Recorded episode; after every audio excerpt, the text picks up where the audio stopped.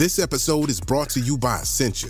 A better you starts with better hydration. Essentia is on a mission to inspire people to do what matters most. Their proprietary ionization process transforms water from any source into ionized alkaline water, providing water that's 99.9% pure with a pH of 9.5 or higher.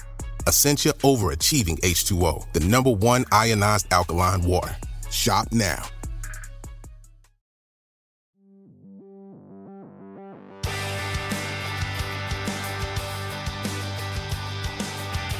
Hello and welcome, or rather welcome back, I suppose, to Jon Richardson and the Futurenauts. This is episode 12. There have been some huge changes globally, but none here. So it's welcome back to Ed Gillespie. Hello. And Mark Stevenson. Greetings. Hello, everyone. Hello. Hello. It's lovely to be back. Yes. Yeah. It's been a while. Well, everything got all sorted, didn't it? So we had a little breather. Just, you know, just thought we could have some time off. Everything's tickety-boo. I know. It's just strange. If you look out at the world, you think there's just nothing to talk about or change. Yeah. So, well, we might as well just have a little rest. Yeah. Yeah. We don't need to do that. Do this anymore because, you know, we've got, an excellent Prime Minister and there's no violence has ended. Climate on target for all that. Yeah, absolutely. Probably going to be too cold, if anything, now, isn't it? Yeah. And the last report I saw said, hang on. And Meet the Richardsons has been commissioned for another 2 series. I mean, how much better can the world get? I know. If anything is a gift to a world which finally has a future, it's a sitcom where a man repeatedly says, "I wish I was dead." Well, it's actually been 3 months since we did episode of the Ukraine special, which I think went out at the end of March. So I was starting to think about this podcast as like an unfinished masterpiece, a bit like the Sagrada Familia. It's like, yes. Yeah, and hopefully that one of us wasn't going to die before we completed series 3. Right. Okay. A lot of pressure on this episode now, isn't there? What have they been tinkering away at for 3 months? Yes. We're joined by Michael Pawlyn, aren't we? Yes, we are. And we're discussing the future of systems. What's a system? Well, I don't know. We're talking about there's a great quote by, we may have mentioned before, by John Muir, the ecologist, who said something like, when you pick at anything in the universe, you find it's hitched to absolutely everything else. So what we're kind of talking about is the interplay of stuff and how Michael, started off in one area, which is architecture, for which he's very famous, but has now come to a much more systemic view of how to do change. And so it's about how everything's interconnected. And war in Ukraine, COVID, these are symptoms of our interconnectedness and fragility, and how our systems aren't working. And we're going to talk about how we might think about that differently to fix the shit show. I think it's also worth noting that the when we recorded this interview, Mark and I were fresh from the Brit Awards the night before. So if there's a slight huskiness to our voices, it's to do with us screaming like teenage girls at the best of British pop music. Yeah. Oh, who's going to get the ice cream? So that's me. Sorry. Oh, that's beautiful. That's staying in. That you can't cut the sound of an ice cream van. You fucking can. I hate them. They're so oppressive. They're so loud, and they're always slightly out of tune, and they're always slightly distorted. It's like, come on, technology's evolved. You could do the ice cream van thing a lot better than that. But no, they resolutely have not moved with the times. And that ice cream van, it's our local bloody ice cream van.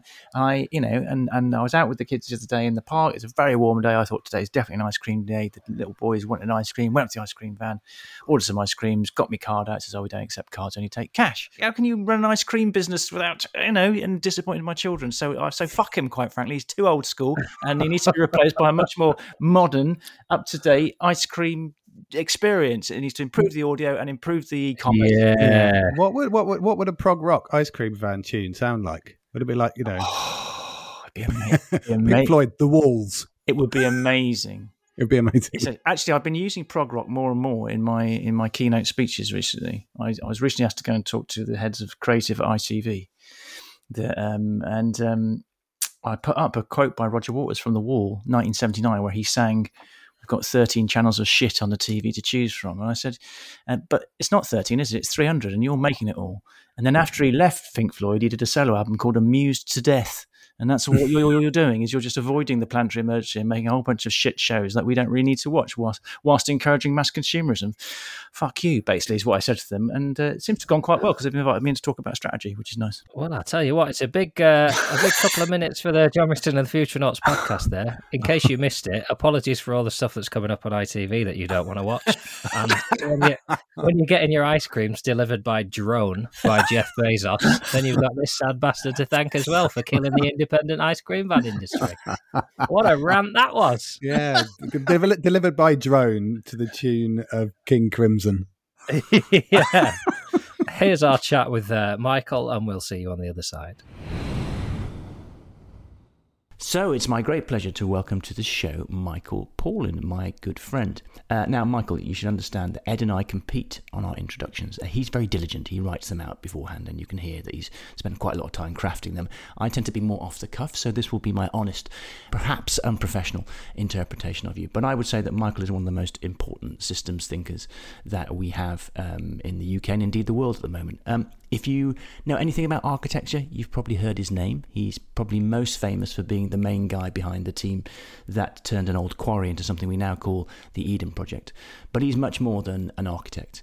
He really is a systems thinker, a guy who understands the interplay of the natural world, of our built environment, of our supply chains, of our politics. He really tries to think about how we intervene in all these systems to try and make our world more regenerative. And he summed all that up in a recent book, which he's co-written with his colleague Sarah Ichioka. And it's called Flourish: Design Paradigms for Our Planetary Emergency. This is Michael's second book. His first book is actually the most popular book that his publisher has ever had. So we have high hopes for this one. Basically, in this book, we're looking at, what does it take to restore the balance in our world? So how do we get to these regenerative design principles that not only sort of stop the damage we're doing, but start to repair some of the damage that we've done? Michael is, I think, a genius. He's also very humble, as you will hear when he starts speaking soon. And in fact, that's enough of me. I'm going to hand over now to Michael Pawlyn, my great friend and a wonderful, wonderful thinker. Welcome to the show, Michael. That sounded pretty professional to me, Mark. Hugely generous. Thank you. The bit about genius is too kind, and I don't mean that in the sort of normal British way, but quite literally, because I subscribe to Brian Eno's view that what we want is senius. So actually, ideas emerge from a whole scene, and that's definitely true of the kind of stuff I do. And I should say that a lot of what I'm going to be talking about today was developed with my co-author, Sarah Ichioka. So, equal credit to her for all the good bits, and all the inarticulate bits will be down to me alone. There you go. I told you he was ridiculously humble.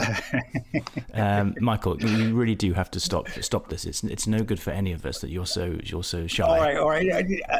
Thank you. That was a very generous introduction. Thank you. Can I assume that Sarah knows Mark and Ed too well to come on this podcast? Sarah's based in Singapore, so timing-wise, it was just more difficult. So. I think that time zone is exactly that's the time difference I need for most of my jokes to land, to be honest. Somewhere about 8 to 12 hours. Yeah, sometimes it takes me a few days to get your jokes, John. Yeah, exactly. I've had gigs where I've been home and the audience have thought, do you know what, actually, that was brilliant and I should have enjoyed that a lot more. Now, what's great about having Michael on the show is that he's probably going to pull together quite a few other things we've covered on the show. So you'll hear him referencing, probably stuff like John Alexander's citizenship, some big systems thinking stuff that we've talked about, say, with people like Margaret Heffernan. So, and actually, I think you're a bit of a fan of the podcast. I believe that you actually are one of our listeners as well, Michael. Is that true? I think I've listened to every episode and, yeah, really enjoyed them. Wow, that's more than I've listened to. Anyway, so Michael, it's lovely to have you onto the show. You'll know roughly what this is all about. So, so shall we get into it? Shall we start? Well, I tend not to swear in a public forum, so I was a bit anxious about coming on this show that maybe my swearing wouldn't be up to scratch, and it limits my ability to talk about people like Boris Johnson if I can't. Yeah. Well. We'll try and make up for that. We'll try and redress that. All right. You go ahead. All right, so let's get into the show proper. Michael, as a long-term listener of the show, you will know the format, which is we start off with how fucked are we? And then we go on to how do we get this fucked? And then how do we unfuck ourselves? And now let's talk about the built environment, for instance, which is kind of where you started. You know, if we look at that, you know, I think 39% of emissions, for instance, are down to the built environment. And we have extraordinarily wasteful way of going about building things and maintaining them. So really, when you look at the built environment, which is one of our biggest impacts on the planet, how fucked are we? Are we totally fucked?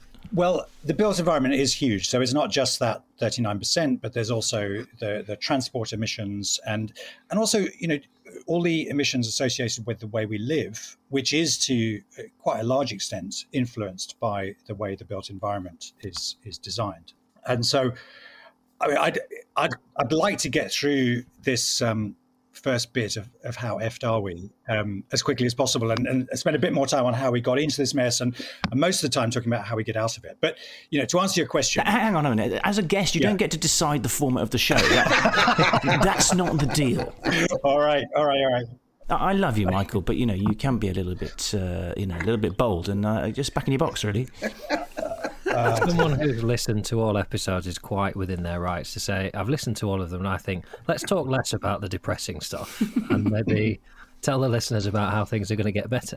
Yeah, but that's our right to wallow, isn't it? A little bit. Yeah, absolutely. All right, you lead it how you want to. So the first thing, we are already in deep trouble. And if we carry on as we are, then we are well and truly effed.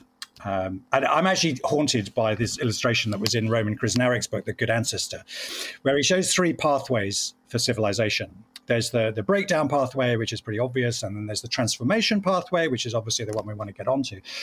But the really worrying one is the reform pathway, because that's the pathway in which governments and business leaders do just enough to persuade enough people that they're taking realistic action, when in reality, that action is nowhere near enough. And all it does is defer the point of collapse. And that is so clearly the one we're on. And I think that one of the really worrying things about the moment, the present moment, is that there are a lot of powerful players who want you to believe that it'll be enough to get to net zero and we don't really need to change anything particularly fundamental about the system. And well, to give you a sense of how messed up the system is. The Cambridge academic Julian Allwood reviewed the UK government's plans for net zero and concluded that they have as much chance of working as magic beans fertilised with unicorn's blood. Wow. It doesn't sound like academic speak. That is he proper academic, really, doesn't? Oh, lots of metrics. Okay, it's robust. Just as you're concluding a report with sort of reference to mythical creatures as a serious Cambridge academic, it's not going to... it's not going to deliver a huge amount of confidence. I mean, the point's well made. I mean, we've had Client Earth on this show, for who I'm an ambassador, and we've just taken the British government to court because its net zero strategy is completely out of step with its own law on net zero. Really? I loved that episode. I really loved that episode, by the way, particularly the bit where James Thornton took the Polish energy company to court for saying, if you carry on like this, you're going to trash our €30 investment.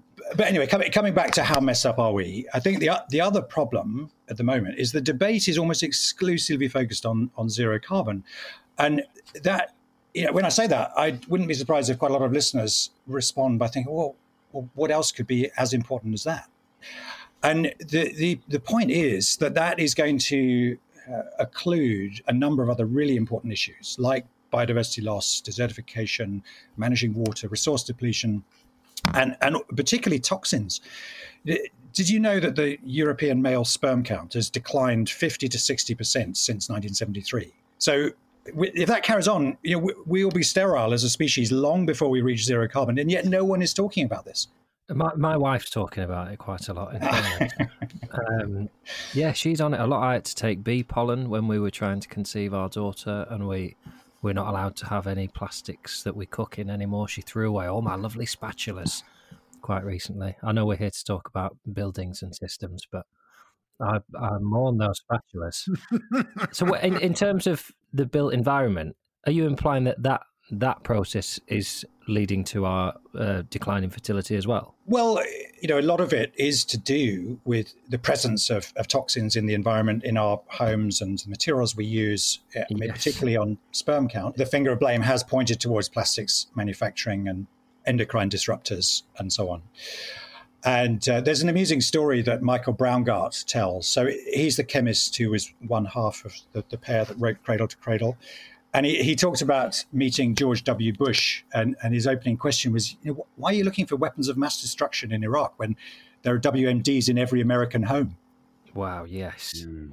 Well, I already know that my wife is going to be the biggest fan of this episode of the podcast, because this is she is just infuriated at how little we talk about it, and you know, how little we talk about the toxins, that the home of as the biggest polluter that we face. When we do, you know, we talk a fair bit about diet now, but we don't talk about the air you breathe inside your own home. So, Michael, I know that you are actually about to do a big refurb on your own home. Are you finding yourself sort of stripping out loads of toxins and trying to put in sort of better materials? Is that easy to do? Can it be done? Well, we're about to. So, yeah, we're about to do a major refurb, and we planning to use, as far as possible, natural materials without synthetic paints and finishes and so on, because that's where a lot of it comes from. A lot of it also comes from fire retardants in furniture and carpets and so on. So the built environment needs a major rethink, and a rethink that goes beyond just carbon and actually looks at it in systemic terms. And this is another example, of course, of, you know, as you know, we just mentioned food. It's for those with the deepest pockets to be able to make those changes. I guess when we're talking about the affordable homes that we're building and the future of office blocks or whatever we're building, it's going to be the cheapest materials put into those environments. Yeah, there is that issue. And actually kind of moving beyond homes to our broader infrastructure, which I would still count as part of the built environment. Hmm. Charles Eisenstein makes a really important point about the focus on carbon being problematic. And the example he gives is that in a lot of forests in the United States, it was established that something like 50% of the nitrogen in those forests had come from the oceans. And that nitrogen would have come up the rivers in massive flows of salmon that were eaten by bears and eagles and then pooped out into the forests and taken up by the trees. Now, when someone proposes to put a hydroelectric dam across that river, it'd be easy to think, well, that's great from a zero carbon perspective. But what that has done, mainly historically, is that it blocks that flow of nitrogen. And there's a lot of evidence to suggest that those forests then became much more susceptible to forest fires. So it weakens the ecosystem. So in overall carbon terms, if you take a really narrow focus on carbon, it can result in a much bigger carbon problem. Mm. And so this plays to your journey as increasingly as a systems thinker, as opposed to an architect or a biomimicry expert. You told me a story in the pub the other day, which I found really arresting, was where you said, you know, I've spent ages trying to build these sustainable buildings and I've had some success at doing it, but really what I'm doing is just creating these kind of possible exemplars, or failing to get these exemplars off. And actually, after all this time of sort of banging on about biomimicry and climate change and the built environment, I kind of feel that I've got nowhere. I mean, you always said to me that you felt that the last 20 years of your career had been a bit of a waste, which I think is a bit harsh.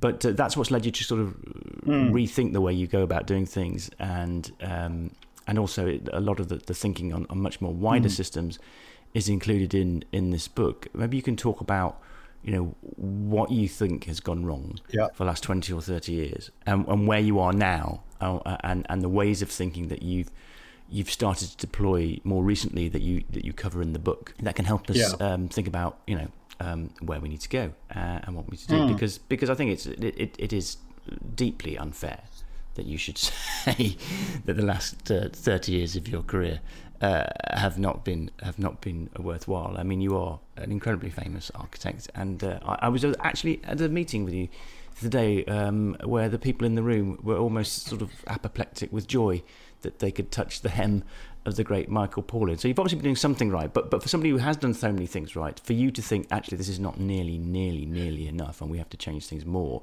Yeah. I'm really interested for you to talk about that and the genesis of the book. That's definitely one of the things that led to Sarah and I writing this book, because it became clear in 2018 when the IPCC issued their latest report that that just showed that 30 years of sustainability had not got us anywhere near where we needed to be. And it provoked a lot of people to do some really deep thinking, including Sarah and I and a lot of my colleagues involved in Architects Declare, which maybe we can come on to as well. And, I became an environmentalist when I was 13, so I've been following the debate for about 40 years. And I've seen the movement engage in endless self-criticism about how best to communicate. Have campaigns and initiative been too positive or too negative, too angry or too passive, too obstructive or too accommodating? And I don't think any of those really get to the heart of the problem. And I think there's a deeper pattern underlying this, which is the adaptive cycle model, which I'd like to talk about. And that helps explain something that really puzzled me for a while, which is, why has it got more difficult to do a deep green building over the last 15 years? I mean, just in some ways, it makes no sense. In my view, the high watermark of sustainability in UK architecture was a project called BedZ in 2002 and another one that followed called One Brighton. And both of those were designed to a one planet eco footprint. And that should have become the norm for all housing schemes that followed, and it didn't. So what the hell's going on? How could it be more difficult to do a green building now, given all the data on climate breakdown and biodiversity loss? So I think the adaptive cycle model does provide an explanation for this. So this was a model developed by scientists called Holling and Gunderson, and it was an explanation of how ecosystems develop over time. So their theory was that there are four phases: growth, consolidation, release, and renewal. So as an example, imagine a bare patch of ground after a landslide. What you'd find is you'd quickly have pioneer species appearing and waves of colonizing plants. So that's the growth phase. And eventually it would turn into a climax ecosystem, like, say, oak woodland. That's the consolidation phase. And in the early growth phase, the system responds to external changes by adapting to them. But as it moves into the consolidation phase, it becomes more and more resistant to change. So it responds to external change by resisting it. And then eventually it becomes very fragile. And so you can have a forest fire, or you could have an insect infestation that would create the release phase. And the whole thing would break down and then go into renewal and a new, potentially very different growth phase. And what Holling and Gunderson did is that they also applied this to social and technological systems. So if you take an example of, say, the American car industry, well, in the early stages, there was a growth phase after Henry Ford invented the Model T and so on. And then it gradually became more and more dominated by a few small players that were increasingly resistant to change. And the first release phase was the 1970s oil crisis, where all of a sudden it disrupted the whole thing. They lost a lot of market share to Japanese manufacturers who were making much more efficient cars.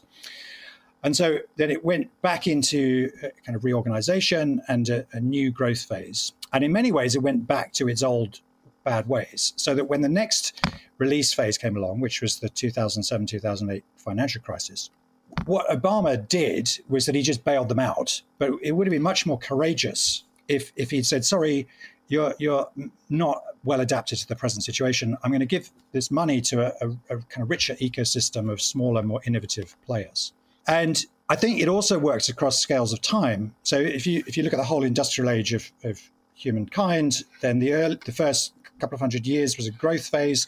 And then from the 1970s to the present day, with the era of neoliberalism, governments became more and more closely connected with funders and the media, and it became more and more resistant to change. And I think it's reasonable to assume that would result in a kind of talent drain of politicians, so that you get to a system that is increasingly stuck in its ways. And I think that is where we are at. And what we need to do in systemic terms is we need to bring about a tipping point. So you introduced me to this idea of some thinking from ecosystems theory, which was that when a new organism arrives into an ecosystem, it has to adapt to enable to establish itself. But once it gets to a position of stability or power or influence in that environment, what it then does is it starts to try and resist change. So the thing that made it successful in the first place is now the thing that it's desperately trying not to do. It's become kind of comfortable. And I guess what you're saying is we're seeing that now sort of at a societal level, in that, you know, the Industrial Revolution and all the invention and horror and war that came from that, that was all kind of adapting to get to a position of power, and now we're stuck trying to resist change in order to maintain our position. Exactly. Yeah, it's a system desperate to preserve itself. But having said all that, I mean, I think we are seeing the ends of that now. I mean, if you look at some of the narratives that are coming out of various think tanks and governments and investors even, that I think we may be reaching the end of that story, don't you think? Yeah, well, I think there's lots of evidence to suggest that we're very close to that. So, as Sarah and I mentioned in the book, you know, when a newspaper as established as the Financial Times starts publishing a whole series of articles questioning the basis of conventional capitalism, I think that's a pretty good sign. I would even make a positive interpretation of the way that Greta Thunberg was subjected to some horrible trolling, because it was mainly from a very particular demographic. And if you look at most of the major social changes in history, the last bastion of resistance has been angry old white guys who are indignant about losing their privileges. And as far as I can see, that those were the only people left who were actually criticizing Greta Thunberg. Mm-hmm. So moving on to how do we change this? I think it's absolutely essential that we have a transformation in our ideas of agency, our capacity to bring about change. And that's why we made that the first chapter in our book. So we call the chapter Possibilism. And the idea there is that it's not enough to just be optimistic or pessimistic, because both of those positions imply a sense of inevitability about the future. And it's really not inevitable. And it was Hans Rosling that I think coined the term possibilism. And his point there was that we should decide on the future we want, and then we should set about creating it. That point, though, Michael's really interesting, because, I mean, there's a quote you put in the book from Murray Bookchin saying, you know, if we don't do the impossible, then we end up faced with the unthinkable. And that really struck a chord with me, because I think that possibilism is that middle way. I think, you know, I share all of your frustrations and the particular epiphany of the 2018 IPCC report, you know, which totally knocked me for six, you know, having been one of those communicators that you alluded to in terms of trying to frame environmental messaging for 20 years. And I think what I really love about the argument you set out in the book is how, you know, a genuinely, authentically regenerative type of approach takes us, you know, radically beyond you know, the sort of tired old idea of sustainability, because otherwise we're just asking ourselves a question, you know, what exactly are we sustaining here? And I think, you know, just bring it slightly back to the built environment stuff. I mean, the work that Mark and I have done with some of the sort of big builders, which I'm sure you've been equally frustrated with, is like everything they're building now is still not fit for purpose, is it? You know, you mentioned bedstead from 20 years ago. But I've had this argument on my local parish council. I said every house that we build that is not net zero and is not designed in a way with materials which are enabling a greater flourishing of biodiversity at the same time and facilitating sustainable lifestyles, you know, that's not an investment, that's a cost. And it's a cost that we're going to have to keep on paying back as we try and get towards this better world, which we know in our hearts is possible, as Charles Eisenstein talks about. And I think the question that then comes out is like, where does the break come from? Is it a break of the heart? Is it a break of the mind? Is it a tuning into the viscera of the gut? Where does the possibilism emerge, do you think, in people's imaginations? I think you know, the way that we frame subjects is absolutely crucial. The whole paradigm of sustainability is starting to look flawed. And by paradigm, I mean a kind of widely shared idea or story or view or worldview that's shared across society. And actually, you know, a key starting point for Sarah and I in the book was Donella Meadows' leverage points. And I know you're all a fan of Donella Meadows, so you're probably, I'm sure you're familiar with what I'm about to say. So in that essay, she argues that because systems are complex, it's not always obvious where to intervene in the system. And the most influential way to intervene in a system is at the level of the paradigm. And that's what we've really tried to do in this book. So overall, we're making the case for a shift from a sustainability paradigm to one of regenerative design. And just as you were saying there, Ed, you know, one of the big flaws of sustainability is the implication that the best we can aspire to is to be less bad. Yeah. And that's just nowhere near good enough. You know, we've got to get to the point where we are above this line of neutrality and we're actually starting to have a net positive impact. And I'm not suggesting that's going to be easy, and it's no exaggeration to say that will be a kind of turning point in human civilization. And it's a turning point that we've got to get to as quickly as possible.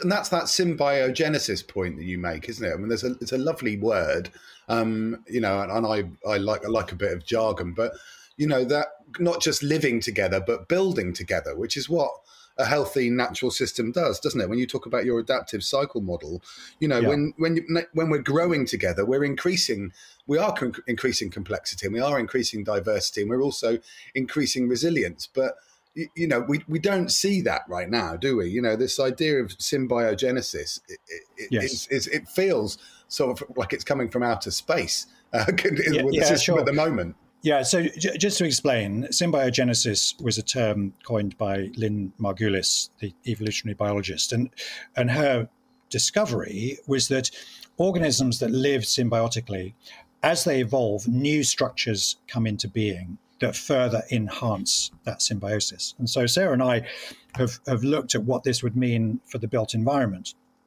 And the way the built environment is organized is to a large extent a reflection of our worldview.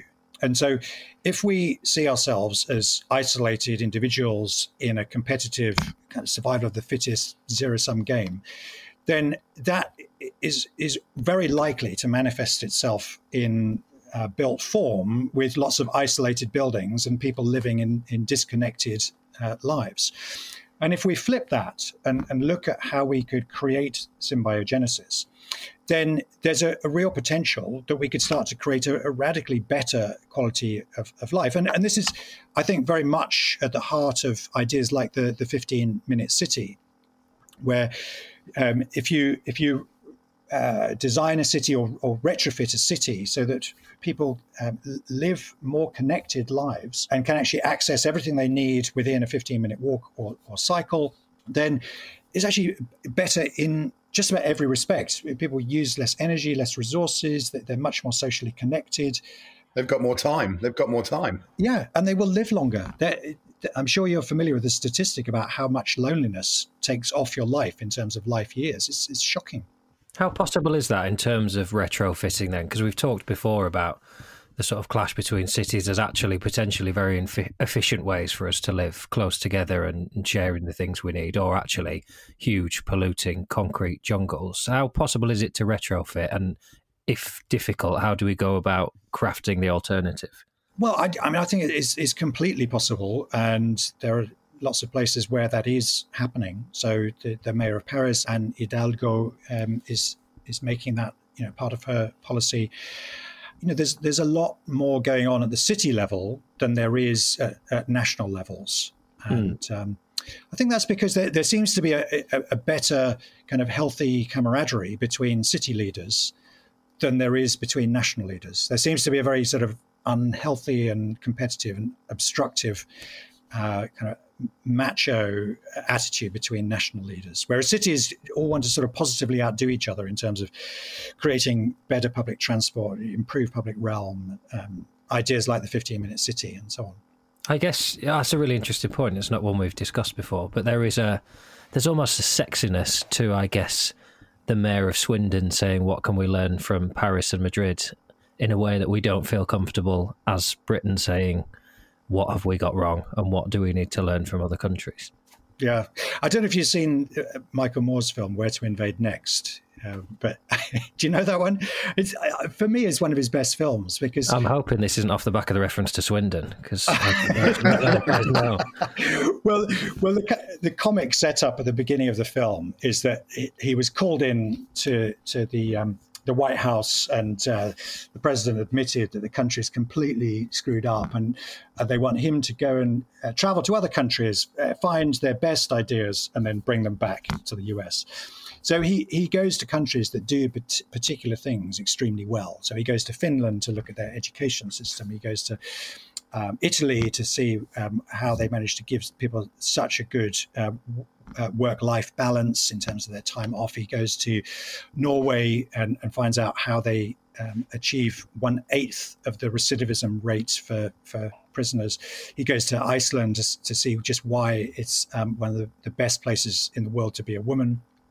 And for me, it's a really positive and energizing example of what we should be doing more, seeing who does things really well and implementing those ideas as quickly as possible. Absolutely. And it's the way, to go back to saying that the most recent sort of positive architecture was 20 years ago in terms of that way of living. I mean, that was centuries ago, wasn't it? That the idea of opening up channels of travel was to share knowledge and information. Yeah. I mean, so much of your work, Michael, what I was also struck by in sort of delving into the book is so much of this seems to come down to the sort of pursuit of beauty in its roundest sense, So it's not just the visual, conceptual stuff of the way that we shape and fashion the built environment around us, but it's that alignment with the grain of nature. It's learning, through the biomimicry and this kind of incredible lab that nature has had running for billions of years, and has been trialing and experimenting all of these things. And there's also something about when you create a building which has been inspired by that natural architecture, isn't there? There's a different feel to those places. And, that can't help but be inspiring and touching to people emotionally, can it? Yeah. You're absolutely right. And that touches on the discipline of biophilia. I mean, we don't say a lot about biophilia, but it is connected with this kind of psychological dimension that you're alluding to there, Ed, which is that because we evolved in direct contact with nature, there's a lot of evidence to suggest that we are happier, healthier, and more productive if we're in regular contact with nature. And then also the sort of deeper principles of biomimicry that we talk about are that ultimately we need to overcome our separation from the natural world and learn how we can integrate everything we do into the broader web of life. And that's why biomimicry is such a powerful discipline, because by looking at how ecosystems function, by looking at how nature has evolved the most amazingly efficient structures and how biology has evolved to make just about everything it needs from four main elements of carbon, oxygen, nitrogen, hydrogen, we can learn a huge amount from all those things in rethinking the way we make things, how we integrate those into our systems, and how those systems make up our cities. So I'd love to talk just briefly more. It was a few minutes ago we talked about the individual feeling involved and empowered to be part of this change. How does that look for our listeners? Yeah, so one of the people we refer to, and we refer to loads of people in the book, so in many ways we're sort of standing on the shoulders of giants and trying to integrate those ideas into consistent thesis. One of the people we talk about is Elizabeth Ayanna Johnson, and she recommends that people consider their own potential in terms of a Venn diagram, which consists of what you're good at, what you enjoy, and what needs to be done. And if you can find the sweet spot in that Venn diagram, then that's where you can probably find your greatest effectiveness. And then we also concur with Naomi Klein's view that when she's asked, what can I do as an individual? she says, well, the first thing is stop thinking of yourself as an individual. So you're likely to be far more influential and really come into your full capacity as a possibilist if you connect up with others. So if you work in a company, try and transform that company. If you're senior within a company, then try and transform your institution. If you're the head of an institution, then team up with other institutions and try and shift the whole narrative of society and so on. So really it is about all of us seeking to maximize our agency. And we often underestimate how much that affects others. So there's a well-documented theory called the 3 degrees of separation theory, which is that things we do have a surprising influence, or even on people who are separated from us by 3 degrees. One of the other things I think that's really interesting, Michael, as well, is I mean, you say in the book that, you know, you've been constantly told with your more sort of pioneering and radical ideas, you know, such as, you know, the renewable energy power, desalination and irrigation and, you know, regeneration of desert lands. And, you know, it's like when the people say that the market is not ready for your ideas. How do you begin to tackle that where we've still got that sort of blind mindset where the market is never going to be ready for what needs to be done? Yeah, well, as you can probably tell, that's been quite painful for me because, you know, when I set up my company Exploration, I was convinced that what we needed was more positive advocacy and positive exemplars, and that what would happen would be that we'd just get this sort of rolling wave of change because the benefits would be so obvious. And after 11 years of doing that, working with great teams, working really hard on becoming a better public speaker and building my network and so on, I came to the conclusion that was never going to be enough. And I consigned 11 years' work to the dustbin and concluded that only systems change is going to deliver what we need. And there was no point in me just kind of banging my head against the wall trying to create more exemplars if the system was flawed. And so that's why I embarked on 2 new collaborations. One was the book with Sarah Ichioka, Flourish, and the other, very much the same time, was Architects Declare a Climate and Biodiversity Emergency. So shortly after that 2018 IPCC report, I met up with an old friend of mine, Steve Tompkins. He's a very accomplished architect. And we were talking about why there'd been so little response from the architectural community. And you know, we had a rather sort of gloomy few pints in the pub. And then we were talking about where each of us had agency. And we were talking about Donella Meadows and so on. And the idea emerged mainly because Steve's practice had recently won the Sterling Prize, which is one of the highest prizes for architects in the UK.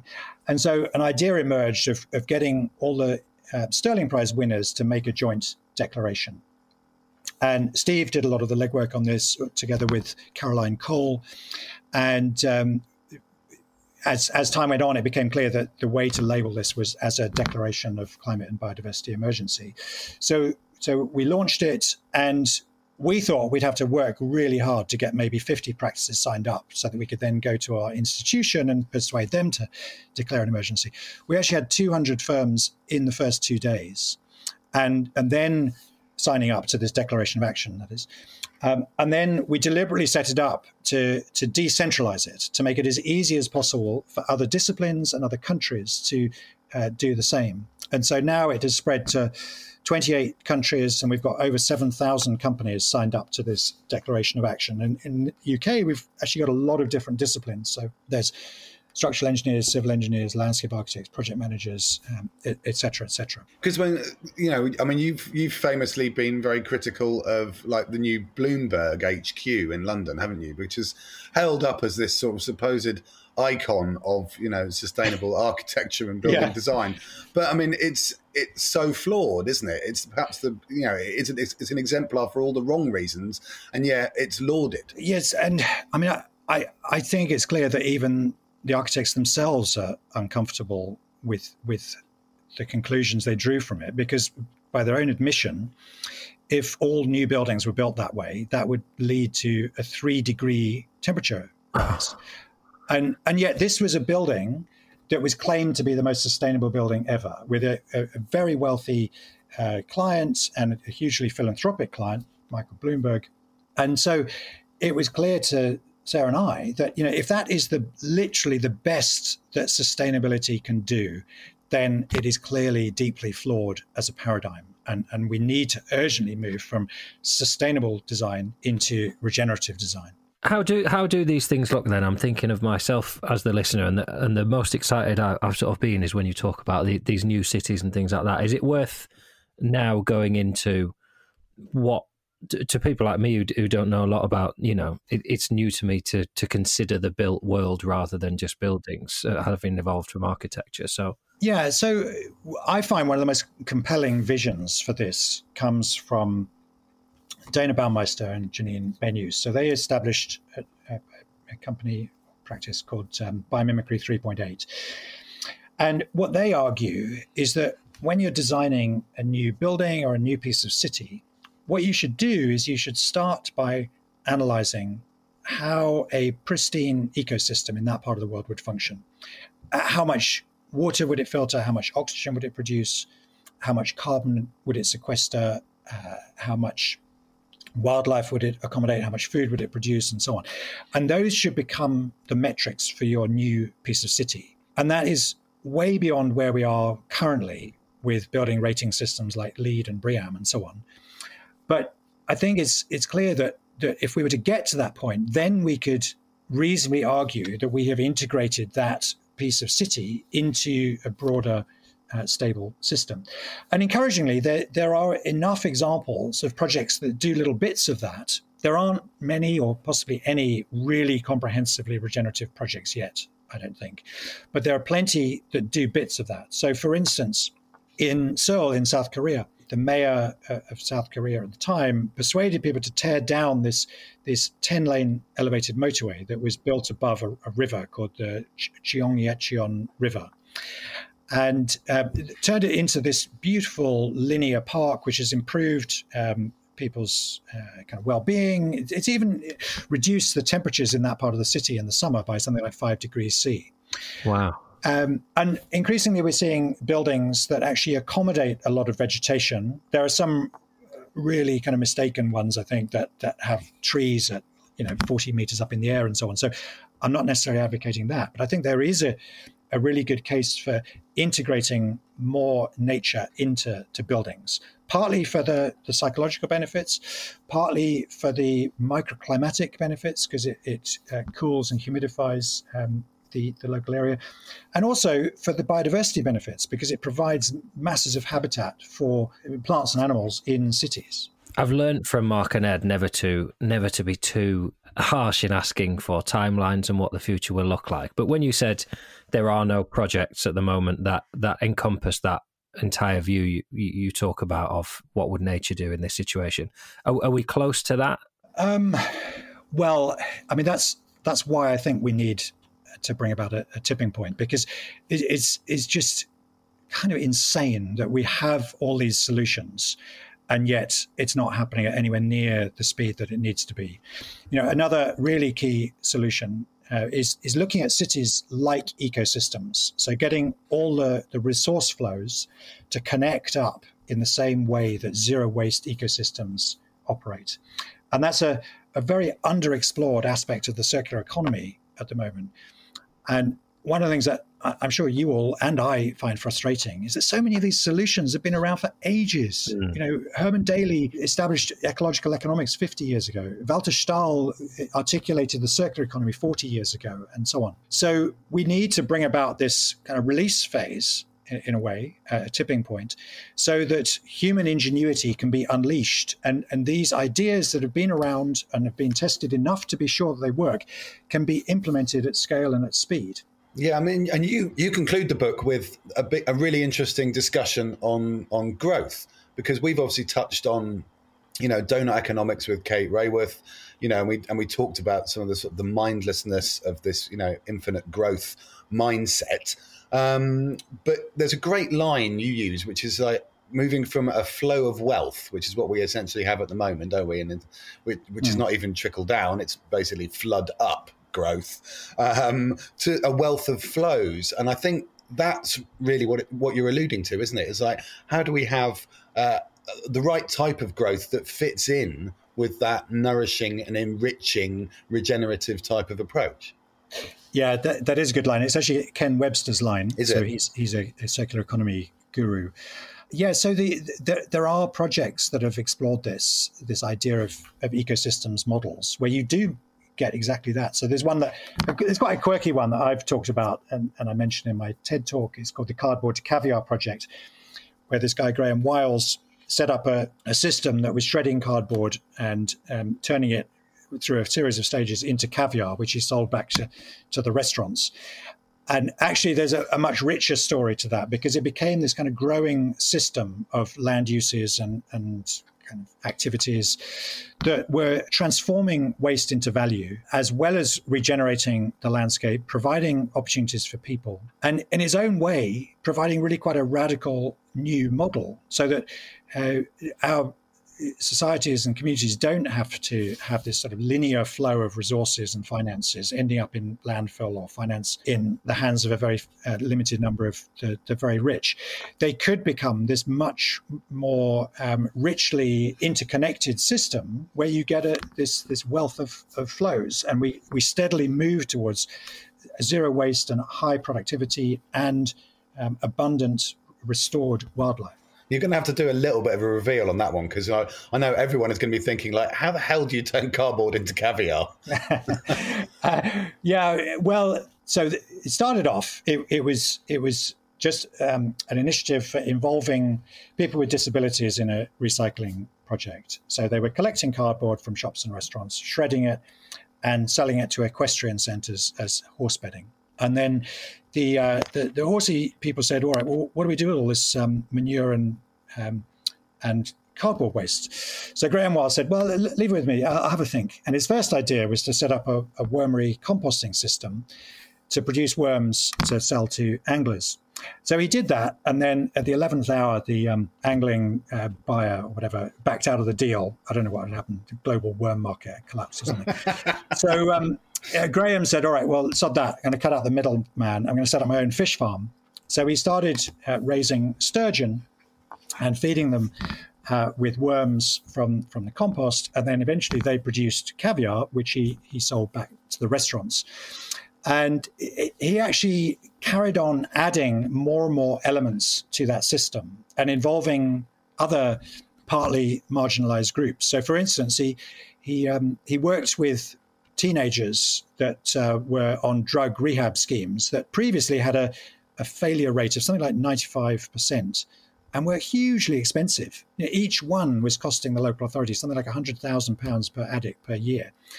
Graham involved them in this project and achieved about an 80% success rate of getting them off drugs. And he got them planting trees and vegetables so they could produce fish food to supplement the worms. They set up a willow coppice on restored industrial land using treated fertilizer from the nearby waterworks, which restored that land. So they planted more orchards. So there were more and more products to sell back to the restaurants. They rethought the water treatment system. So they used watercress and other salad crops to take the excess nutrients out of the fish water.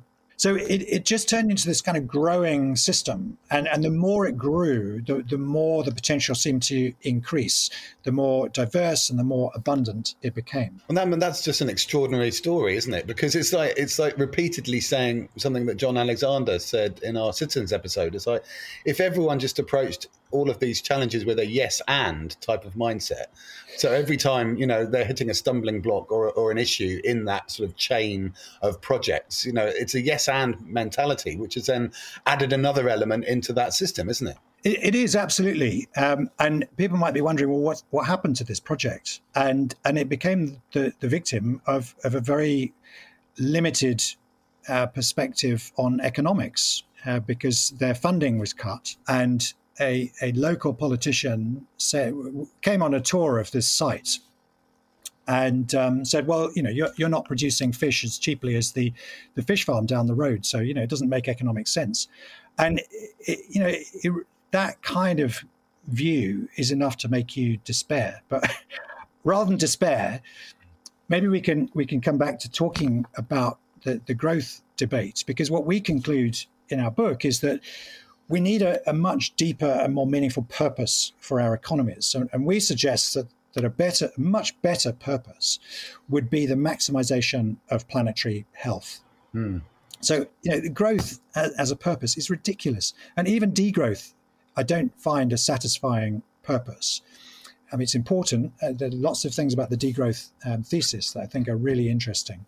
But as a kind of guiding star for our countries and economies, I think planetary health is way more inspiring. When you talk about this complete system that can root from one project, I know you were involved in the Eden Project in Cornwall, and they are now planning a sort of partner project in Morecambe, where I grew up.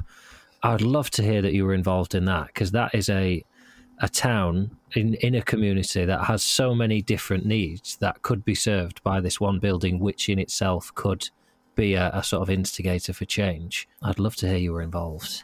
I'm not, but Tim Schmidt is involved, and he is a really inspiring change maker. You know, one of the things Tim used to do was he had this idea called the telling of future truths, which some might find uncomfortable. But essentially what he did is that he would say things that weren't true when he said them, but by saying them persuasively enough and getting enough other people to believe in them, they became true. And that is an important way in which change happens. And I think I've seen those things written on the side of buses before. Yeah, all right. Well, it can be misused. I mean, this is certainly something that Ed and I use in our work, in that often you will say something is happening so that other people will believe in it, even if it hasn't happened yet. In fact, very famously, this is how Bob Geldof got Live Aid together. He told a whole bunch of bands that other bands were already had agreed to play who hadn't, and then they said, well, if they're playing, we'll play. And then he went back to the original bands and said, well, they've said they're playing now. And that's how he got to such an amazing roster. So it is a very legitimate technique. It has to be used wisely, I think. But certainly I've had no problem saying that things are already real in order to get people to believe in them, if I think they're the right thing to do. And that actually gives people hope. They go, oh, it's happening. So they can be hopeful. I tend not to use the word hopeful because I don't know why. I have a bit of a problem with hope. It feels too disengaged somehow. I think we need to be determined, and there are a couple of dimensions to what you were talking about there, Mark, in your question. So, you know, one is that we do need to think carefully about frames, and that is a part of moving on and believing in change. So, you know, for instance, we've heard the idea time is money. So it's been repeated so often that some people would regard it as a kind of undeniable reality. And it takes someone as inspiring as Karma Shatim from the Bhutan Gross National Happiness Project to put forward a completely different story, which is time is life. And if you think for a moment about the kind of behaviors that emerge from those frames, they're dramatically different. So a company or a country that believes in the story that time is money would think it's perfectly normal to quantify and exploit people. Whereas a company or a country that believed time is life would be far more likely to be respectful of people, that would want to create good living conditions. And an individual who holds a view that time is life is quite likely to think more deeply about how they're going to spend their precious time on Earth. But coming on to, you know, how do we bring this about? I think we need to kind of build big coalitions really demanding systemic change. And at the moment, I do think it's encouraging the number of different organizations that have declared a climate and biodiversity emergency. And of course, that's only the first step. It has to be followed up with action, and a lot of them are. So I'm referring to groups like Architects Declare, Culture Declares, Music Declares, Business Declares, and so on. And we now have, I think, more than two-thirds of the local authorities in the UK that have declared a similar emergency. Obviously, a lot of them are getting criticised for not doing enough, but it is at least a bold step to say that's what you're going to do and open yourself up to criticism. But what we need now, I think, is a broad coalition that calls for pretty big systemic change. So I'm thinking of things like a demand for donut economics, for a future generations bill, for a law of ecocide, and potentially even for the UK to join with Scotland, Iceland and New Zealand in the Wellbeing Governments Organisation, I think it's called, WEGO.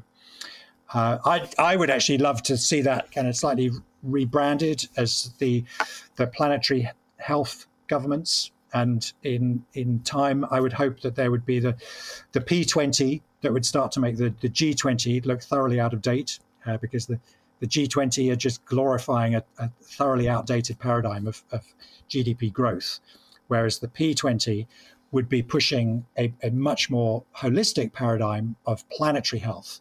And what I mean by that is a growing consensus that we simply cannot separate human health from the health of the ecosystems and life support systems on which we depend. So our well-being and our future depend on planetary health. And you don't need to be a genius or a rocket scientist or even an ecologist to understand that, surely. It's also depressingly logical and obvious when you hear it said.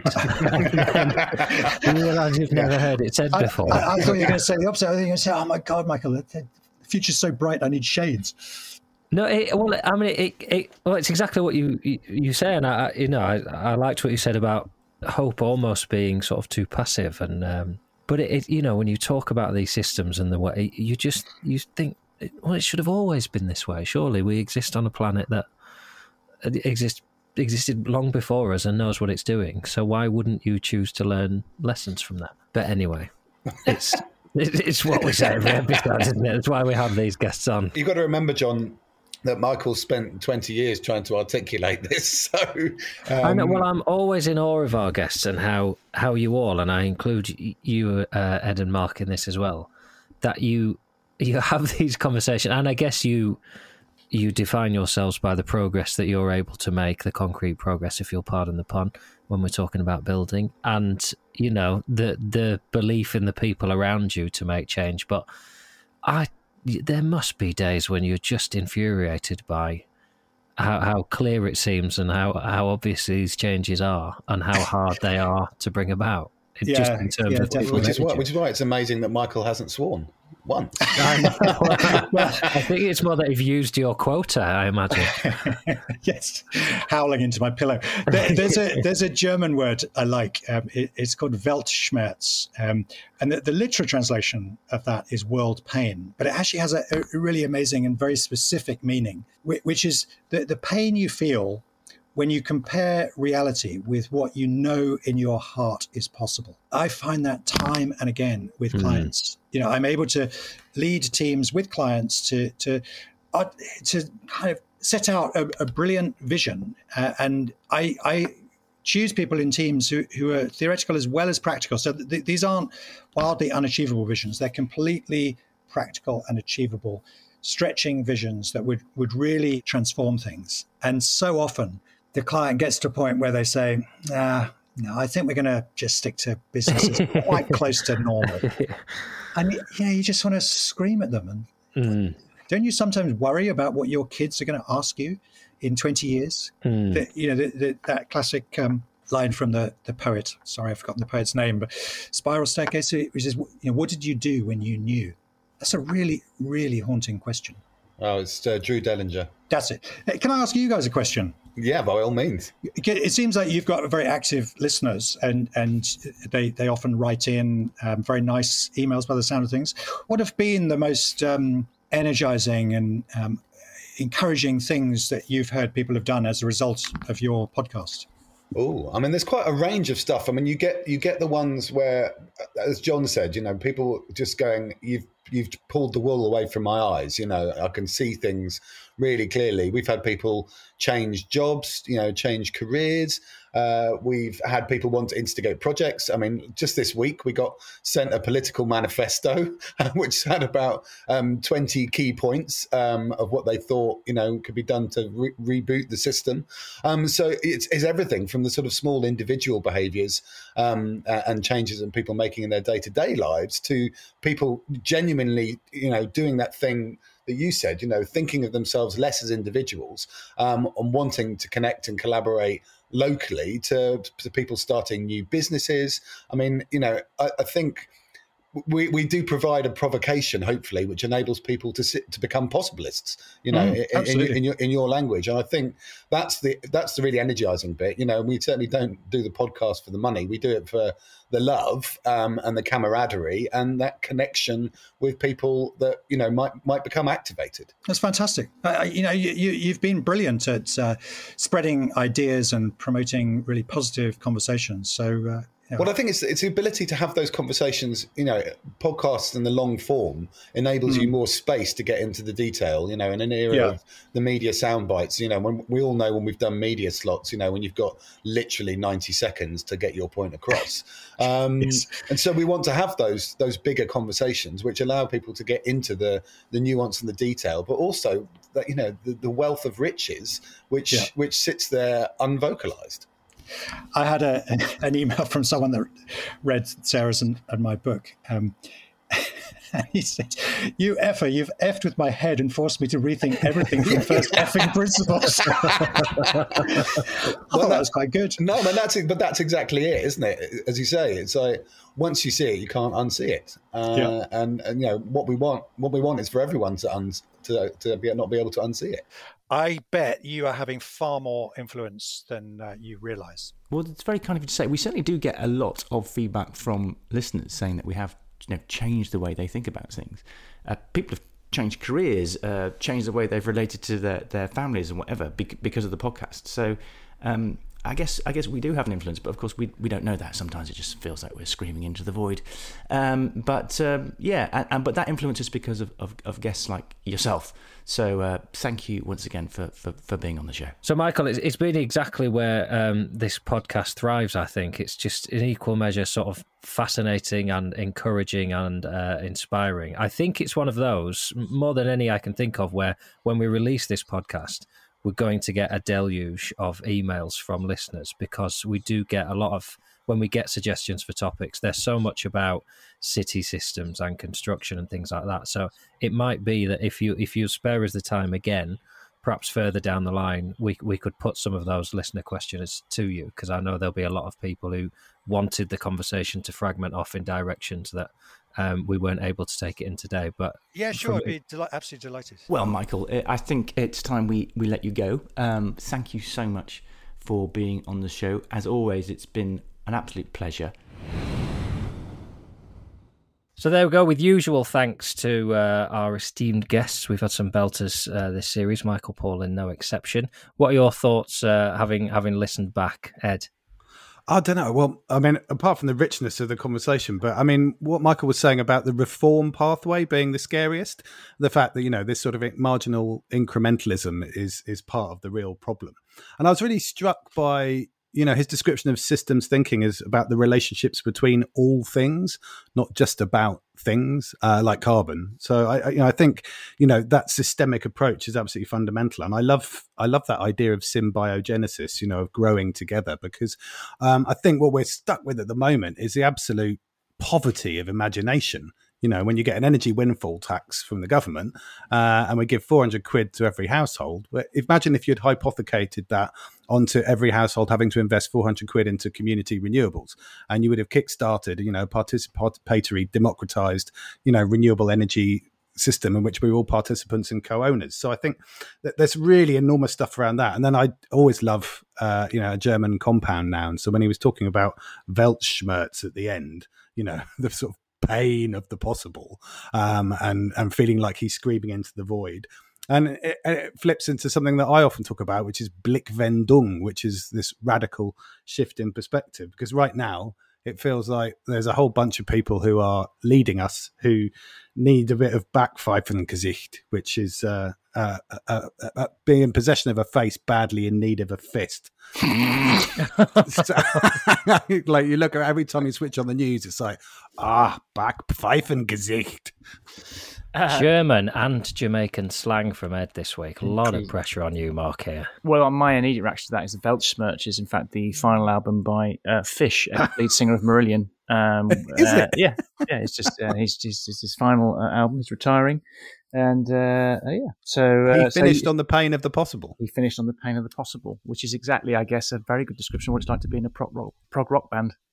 I'm going to come up with a German title for your third album. Yes. Backpfeifengesicht. What does that mean? It means a face badly in need of a fist. I'm sorry. I think that that's not a bad title. And if we could we put your picture on the cover? Yeah, exactly. So, are we going to do series 4? Yay! I think so. We can sort of agree now, or we can put it to the listener.